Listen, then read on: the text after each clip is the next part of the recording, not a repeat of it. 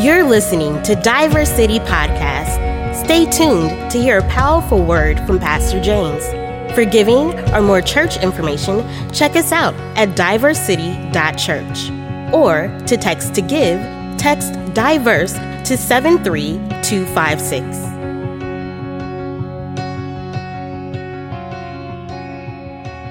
Father, we lift you up today. Lord, we honor you by clapping our hands. We worship you by saying hallelujah. We give you the glory today because you deserve it, God. Out of all the things that we desired and wanted in 2020, as one body of Christ, we want to be refined by your fire. We want to be purified when we meet you face to face, that you'll be able to say, Well done, my good and faithful servant. So, Lord, we thank you right now today. As we get ready to get into your word, I thank you, Lord, that your word will not return void. I thank you, Lord, for a congregation in person and online that have come with great expectation to be able to receive what thus saith the Lord. We decree your plans and your promises. We thank you, Lord, that your promises are yes and amen. And let the redeem of the Lord say so. Hallelujah. Thank you. Amen. Amen. Awesome job, praise team. Awesome job, dance team, and everyone. And if you're in church, you are awesome too. All right, I am so excited. It has been, what, two, three weeks since I got a chance to actually do a, a full sermon. So I am ready. I am full and ready to give. I hope you're ready to eat. I think I got a three course meal. My wife may cook up dessert while I'm pr- preaching, but we're excited to be in the house of the Lord. So at this time, let's read the word. If you could, go ahead and locate Jonah chapter 1, verse 12. We're going to read from the New International Version, Jonah chapter 1, verse number 12. and it is our custom here at Diverse City to stand for the reading of the word. Jonah chapter 1, verse number 12. Amen. Got it? Just make sure it's in on the side, Aldine. Just a piece on the side. All right, church. One, two, three. Ready, read. Pick me up and throw me into the sea, he replied, and it will become calm. I know that it is my fault that this great storm has come upon you. Look to your neighbor and say, It's my fault. Look to your other neighbor and say, I did it. You may be seated all across this place today.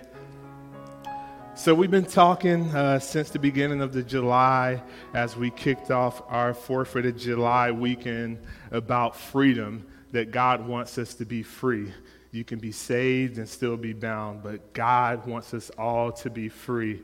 Um, I gave the first three sermons, and then Pastor Virginia came in for cleanup number four, and then we had Pastor Drew come in, preach week number five. And then last week, we took a strategic pause to be able to celebrate and ordain our deacons. And so we're going to continue in this vein of worship, but we're doing a spinoff because a part of freedom is taking responsibility for our choices, for our actions, and for our decisions.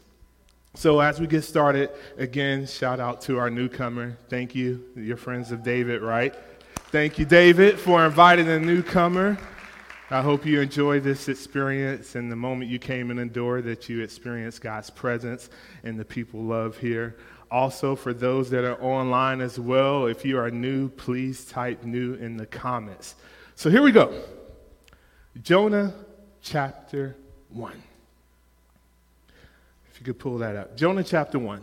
The Bible says in verse number 1, it says, The word of the Lord came to Jonah, son of the Amittai. Go to a great city of Nineveh and preach against it, because the wickedness has come up before me. So, what do we see first? it's important for us to kind of talk about Jonah. Who is Jonah? Jonah is the fifth minor prophet listed in the Bible. Minor is not necessarily a representation of his character, but minor in terms of the context and how much was written about him. As we look in the 66 books, uh, the book of Jonah is only four chapters. He's number five, and there's 12 minor prophets. And then the Bible also talks about three major prophets. This book is authored by Jonah. So as we begin to look at just chapter one today, we get a first person perspective of what it looks like of taking responsibility. Before we get to the book of Jonah, we're first introduced to him in 2 Kings chapter 14 when he goes to Israel and proclaim a word of the Lord and the people of God repent, they make a change and they begin to follow him. But then the issue comes up here in verse number one God has spoken. And where God tells him to go, Nineveh. Anybody know about Nineveh? Been to Nineveh? Raise your hand. Just, all right. No one. All right, we're going to be a quiet church today. Nineveh, during this time, it is the most powerful, the most beautiful, and the most influential city during this time. However, the people are cruel, they nasty, they're sinful, and they dishonor our God. Matter of fact, historians will tell you that their military tactics reminiscent of the Nazis, of being this time how they oppressed the children of Israel. So this country, it was the most dreaded enemy of Nineveh. And so God tells Jonah, go and preach to him. As you can expect, as you can expect, Jonah is afraid. Jonah comes from a small city and now being asked to go to like New York City and preach the gospel. Jonah is being gifted Jonah is appointed. Jonah is anointed. Jonah is full of potential, but Jonah is not free because he avoids the word of the Lord. See, when you want to be free, it starts with us taking a step of faith. It doesn't just happen. You just don't just walk into it, but it comes with intentionality. It comes when we're able to follow Him. It comes when we're able to step out of our comfort zone. It comes when we just change our mind from just being a hearer of the word, but we decide to do something. Say, do something. So let's see what Jonah does. Verse number three, just like an anointed prophet. But Jonah ran away. I wonder how many people have heard from the Lord and ran away. Ran away from the Lord and headed to Tarshish. And he found his ship bound down there and went to the port. And after paying a fare, he went abroad and sailed to Tarshish and fled from the Lord. Man, I can talk about this verse for the rest of the day. Jonah ran from the Lord. Go to the next one, real quick. Oh, no, y'all stay. Jonah ran. Why would you run from God? Isn't God omnipresent? Isn't God all knowing? But if we can be honest, we've ran from Him. Am I the only person in here that's heard a word from the Lord and decided of following Him, I ran away? Nobody else. All of my perfect people. Okay, y'all come back next week. But it says he went to Tarshish. See, there's one thing when we sin and we like miss the mark, but then there's another thing where it's like willful obedience. If you say Jonah is right here, for him to go to Nineveh is to travel 500 miles to like Cleveland, Ohio. But when Jonah went to Tarshish, he went 2,500 miles as if he was going to San Diego. God told him to go, Cleveland, and he went to San Diego, California. So he was purposeful in his intent. He was really confronting the Word of God. He was very confident that he was not going to follow him again. Have you ever tried to run from God? Matter of fact, David told us in Psalms 139, verse 7 and 8, he says, Where can I go from your spirit? Where can I flee from your presence? If I go to, the heavens, you are there. If I make my bed in the depths, you are there. In other translations, it said, If I make my bed in hell, I'll be right there. But Jonah ran. But here's the thing because we are free moral agents, because we're not robots, God will allow us to run, but we can't hide. Oh, it's quiet. It is okay. It is okay. Because the word comes to confront. The word comes to give us truth. The word comes to give us direction. The word comes to give us correction. But if we refuse to follow the voice of God, if we refuse to neglect what God has told us to do. There are many people in here, as I talked about my dad, three years was told to come to St. Louis in 2014. It is one of the top three moments where I knew I heard the voice of God, and I ran for security, and God said, Go to ministry.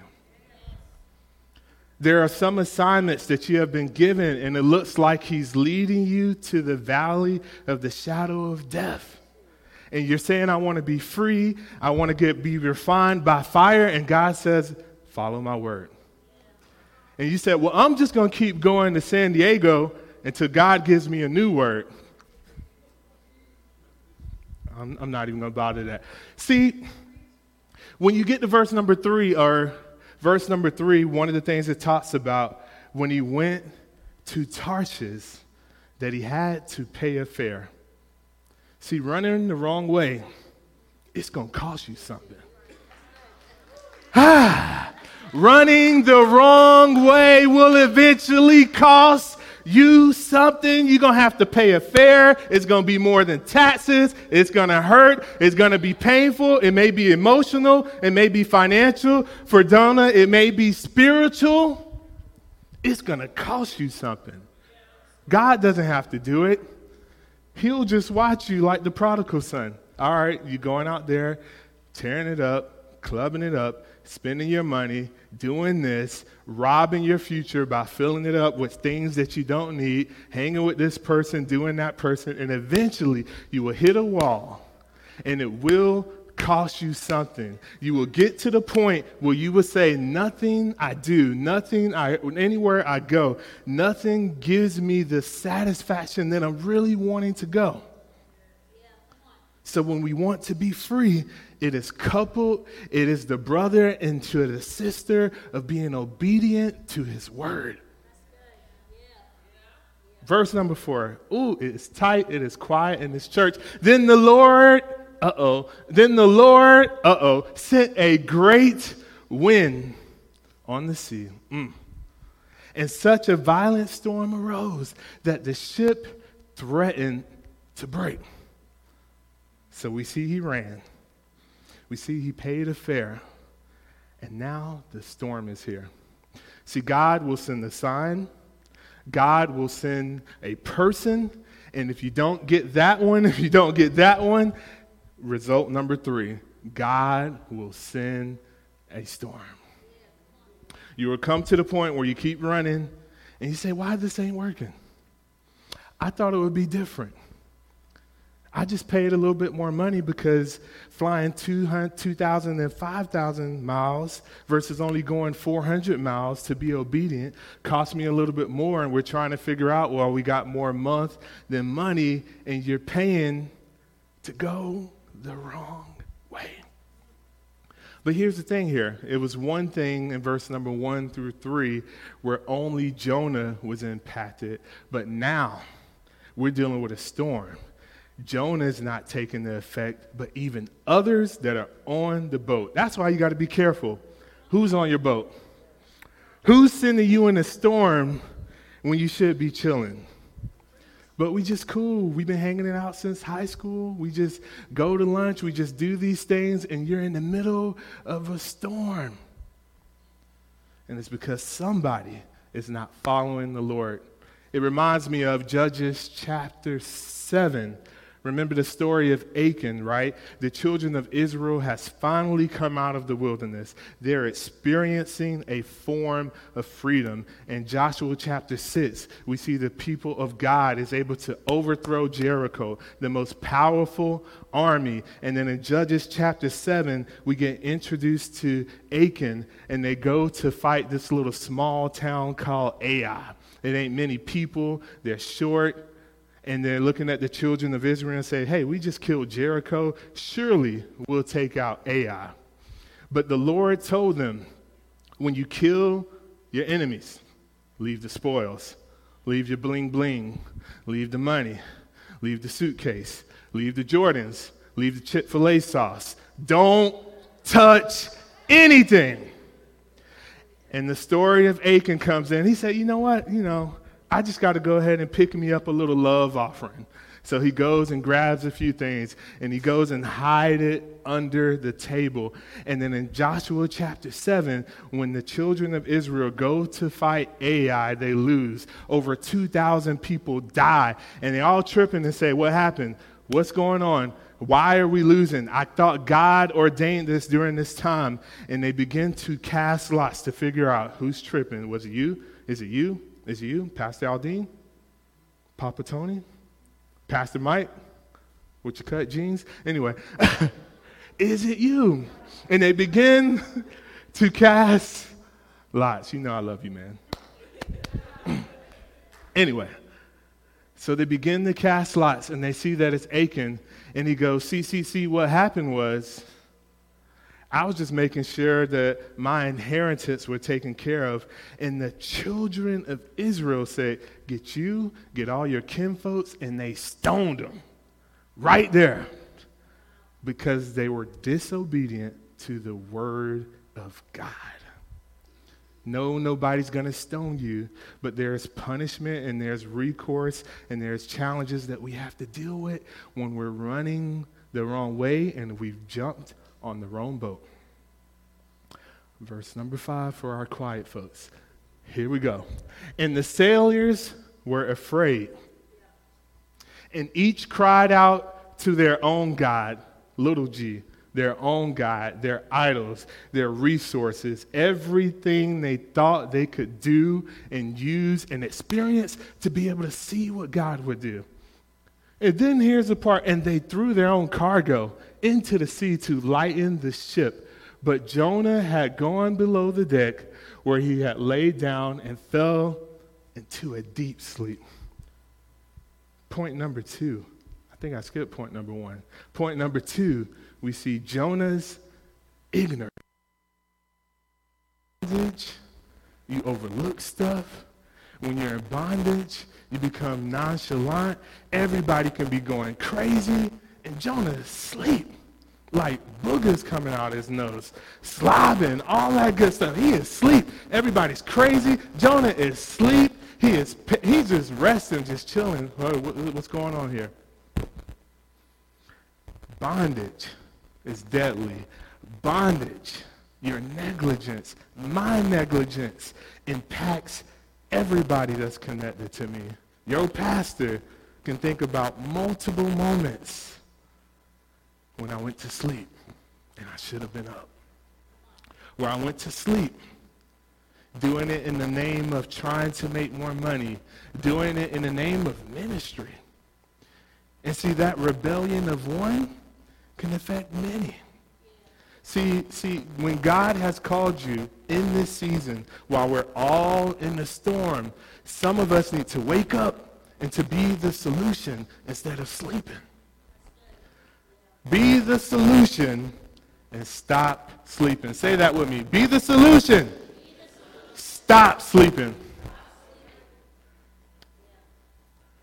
Here's the part right here. They became afraid and they started to throw cargo into the sea.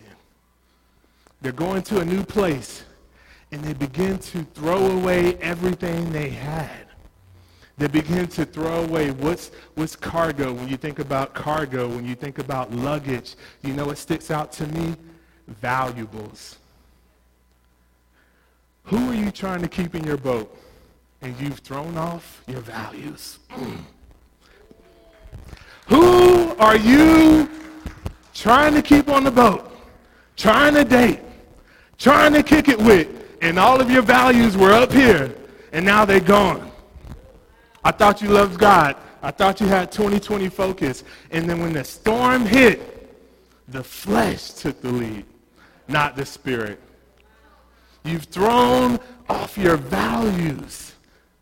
God has called you in this environment to make a difference. And you've thrown off your kids, thrown off your wife, thrown off your family. You've lowered your standard to keep it in the boat, in the hidden closet, in the secret sins.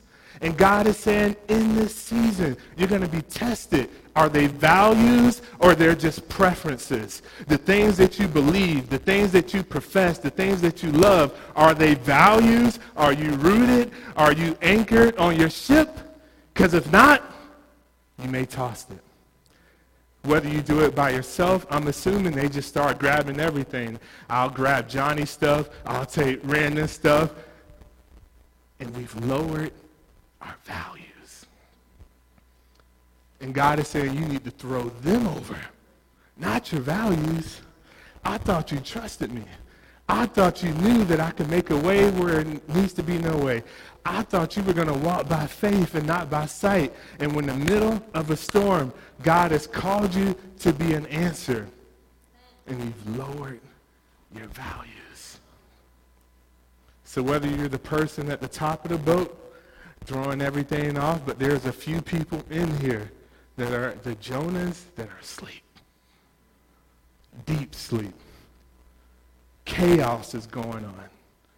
Brothers, we need you to be a part of your families in your sleep. You're more excited about football in two weeks versus servant in church. You are asleep. You're so ready to get married and you've lost your values. You are asleep.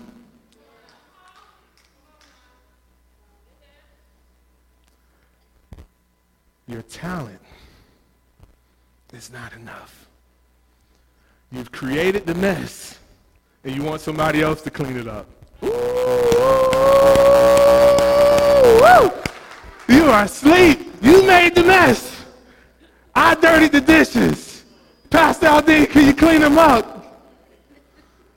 I'm the reason I spilled the surf ball on the floor. I spilled the A's. And I walk away and go to sleep. And I'm waiting for her to clean it up. Because you're a Proverbs 31 woman. Hallelujah. Sleep. Sleep. Talent is never enough. You need the anointing. You need God's presence. And this is how you find out if you're operating under anointing or if you're just depending on your talent. It's when you start gossiping about stuff when you should be praying about it. When you're gossiping and God gave it to you to pray, to prevent it, to cultivate it, and you'd be like, oh, you see Deacon Sharon? She just got up on the stage. You know what she was doing? And God told you to pray about it. And God has trusted you with this word, giving you fresh knowledge, fresh revelation, and you're daydreaming. And God said to start working. Stop saying and start doing. God is challenging all of us to stop being poor, not poor financially, but poor in spirit. He is speaking to you, and you're passing over opportunities to be repeatedly. Passing over opportunities repeatedly. You want God to use you. He sends a storm, and we see everybody else to respond in the natural. And God gives you a still small voice, an instruction, and He's waiting unto you to respond. And you keep passing over because you're saying, I'm not good enough. I'm not capable enough. I don't have enough money. And God is saying, stop sleeping on the boat. Oh, it's tight, but it's right.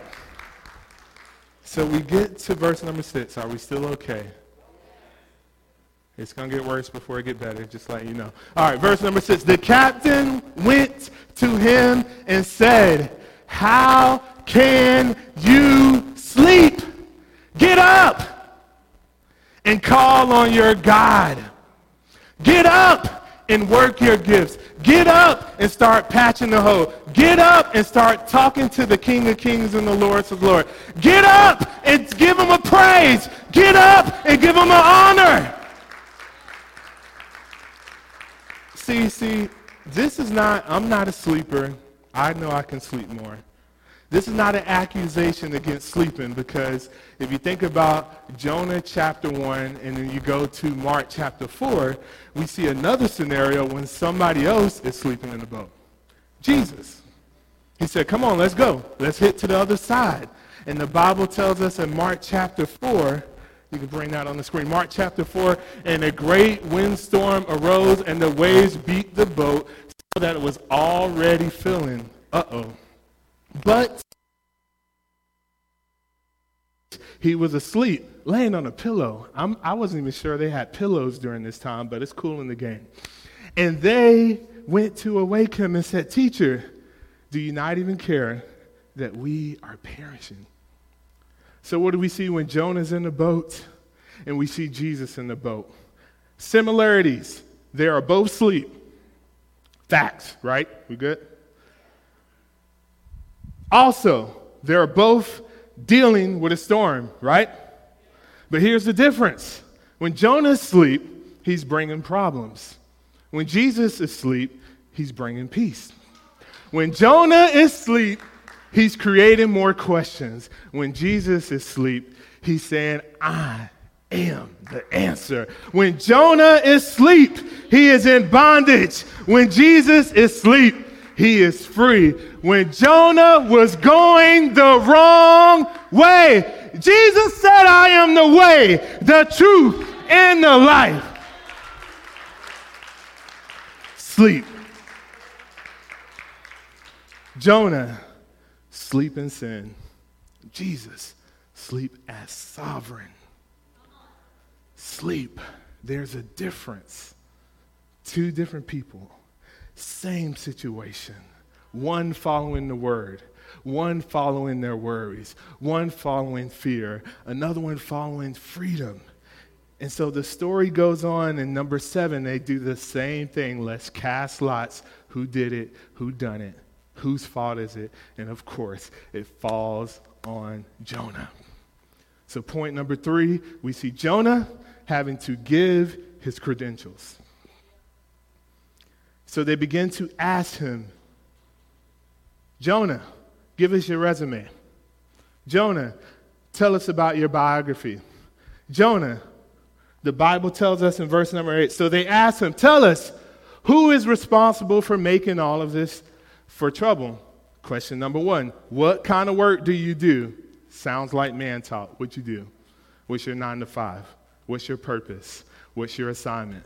Why did God create you during this time? If you're one of the kind because God broke the mold of you, what do you do? What is your contribution here? I don't care if you're a thumb. I don't care if you're the heart. I don't care if you're the leg. What do you do? If you don't do anything for the rest of the year, you need to know what you do. Something that you do so good that God has to humble you because you do it so well.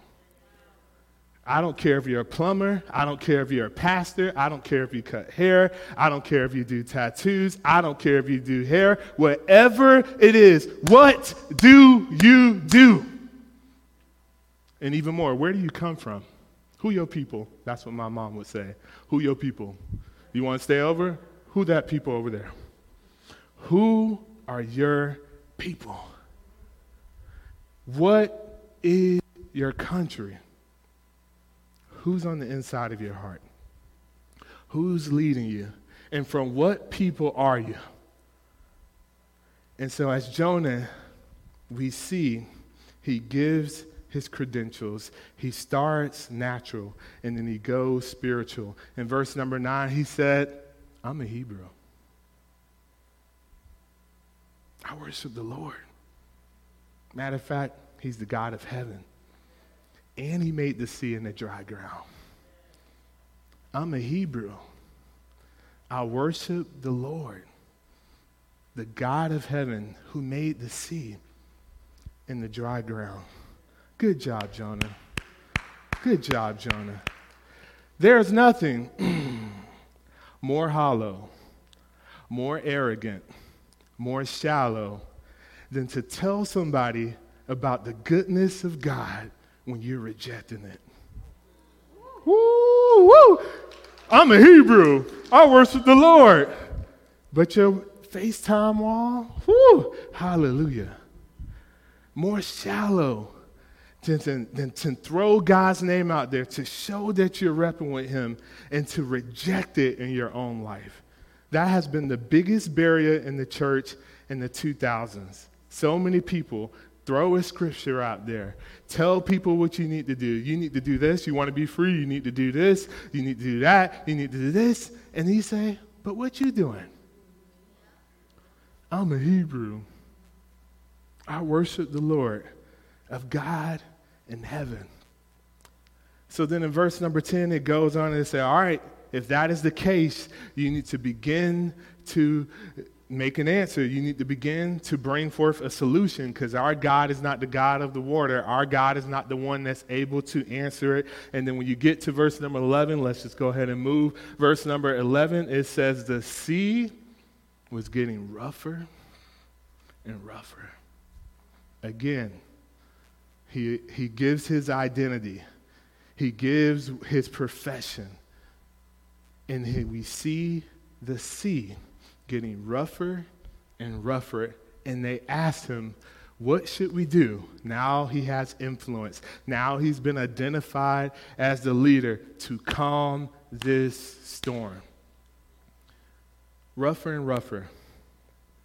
Question How long does it have to get in bondage before we decide to make a change?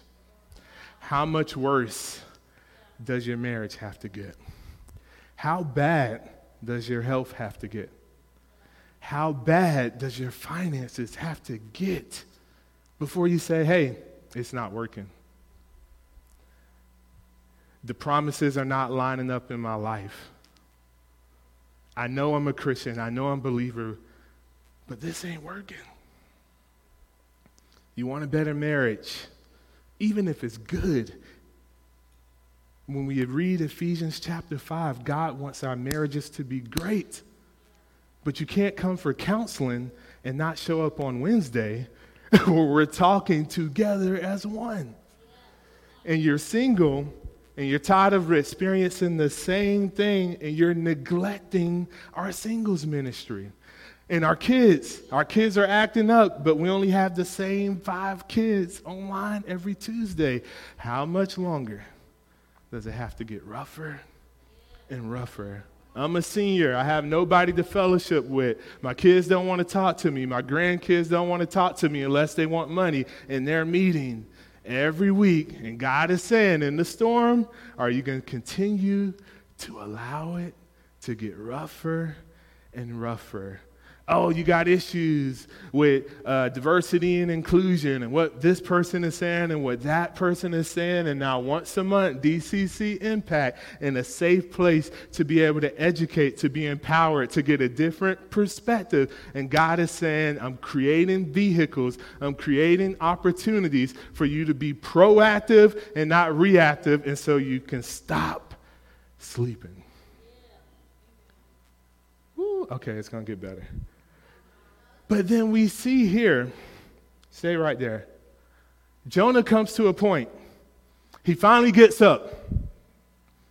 He sees everybody going crazy, going cuckoo for Cocoa Puffs, throwing stuff off, going crazy. They're cutting their arms, they're doing all that stuff. And Jonah says, Stop, stop, stop, stop, stop, stop right there, stop right there, stop, stop, stop, stop, stop, stop. Put that down, put that down, put that down. Verse number 12. Verse number 12 what should we do? Pick me up and throw me into the sea. Pick me up and throw me into the sea. Oh, you're going to get it soon. He replied, and it will become calm. And I know, uh oh, here it is. It's my fault. I'm not free because what my spouse didn't do for me. I'm not free because of my job and how things didn't work. Matter of fact, if I can be honest in this moment, I'm not free and it is my fault. So here's the first issue when we look at this is that God does not want Jonah in the water. God wants Jonah on his knees. It is my fault. You expose my sin. You got me. It is my fault. Go back one, Aldine. It is my fault. He knew exactly what should happen. But he doesn't get on his knees. He's saying, Come on. Come on, Elmer. Come on, Papa John. Help me up. Don't come up here for real. There's no illustration. Throw me into the water. Because I'm not going to repent. Just throw me over. I'd rather stay in bondage because it's easier, it's comfortable. And if I die, it's your fault. God does not want you in the water, He wants you on your knees. Go to the next one. Praise team, go ahead and come up real quick. So here it is. When you see this, we got to back this thing up a little bit. Hold up. Verse number 12, back it up, back it up, back it up. It says, Pick me up and throw me into the sea. Now we know Jonah is a prophet. We know Jonah is the problem. But what the text does not say that Jonah was paralyzed. Think about that. It'll hit you Tuesday. Why didn't Jonah jump off himself? Jonah, step up to the plate. It's your fault. Yes, you admitted that it was your responsibility, but when we're in bondage, we depend on other people to do for us what we should do for ourselves. Hallelujah. Pick me up and throw me into the water. You made the mess. Do your part. God will help you to clean it up. But you're not paralyzed. God's promises and plans for your life are irrevocable. You don't need anybody to pick you up. You don't need somebody else's money. You don't need to depend on their influence, but be obedient and follow the voice of the Lord. Verse number 13, go on. Ooh, all right, we still good. Y'all good? Can I have 10 minutes? Okay, here we go. John when we go to verse number 13, it says, Instead, the men, he said, Throw me in the water, it'll be okay. But the men said, You know what? Let's do our best. One more time, let's do our best to go to the land.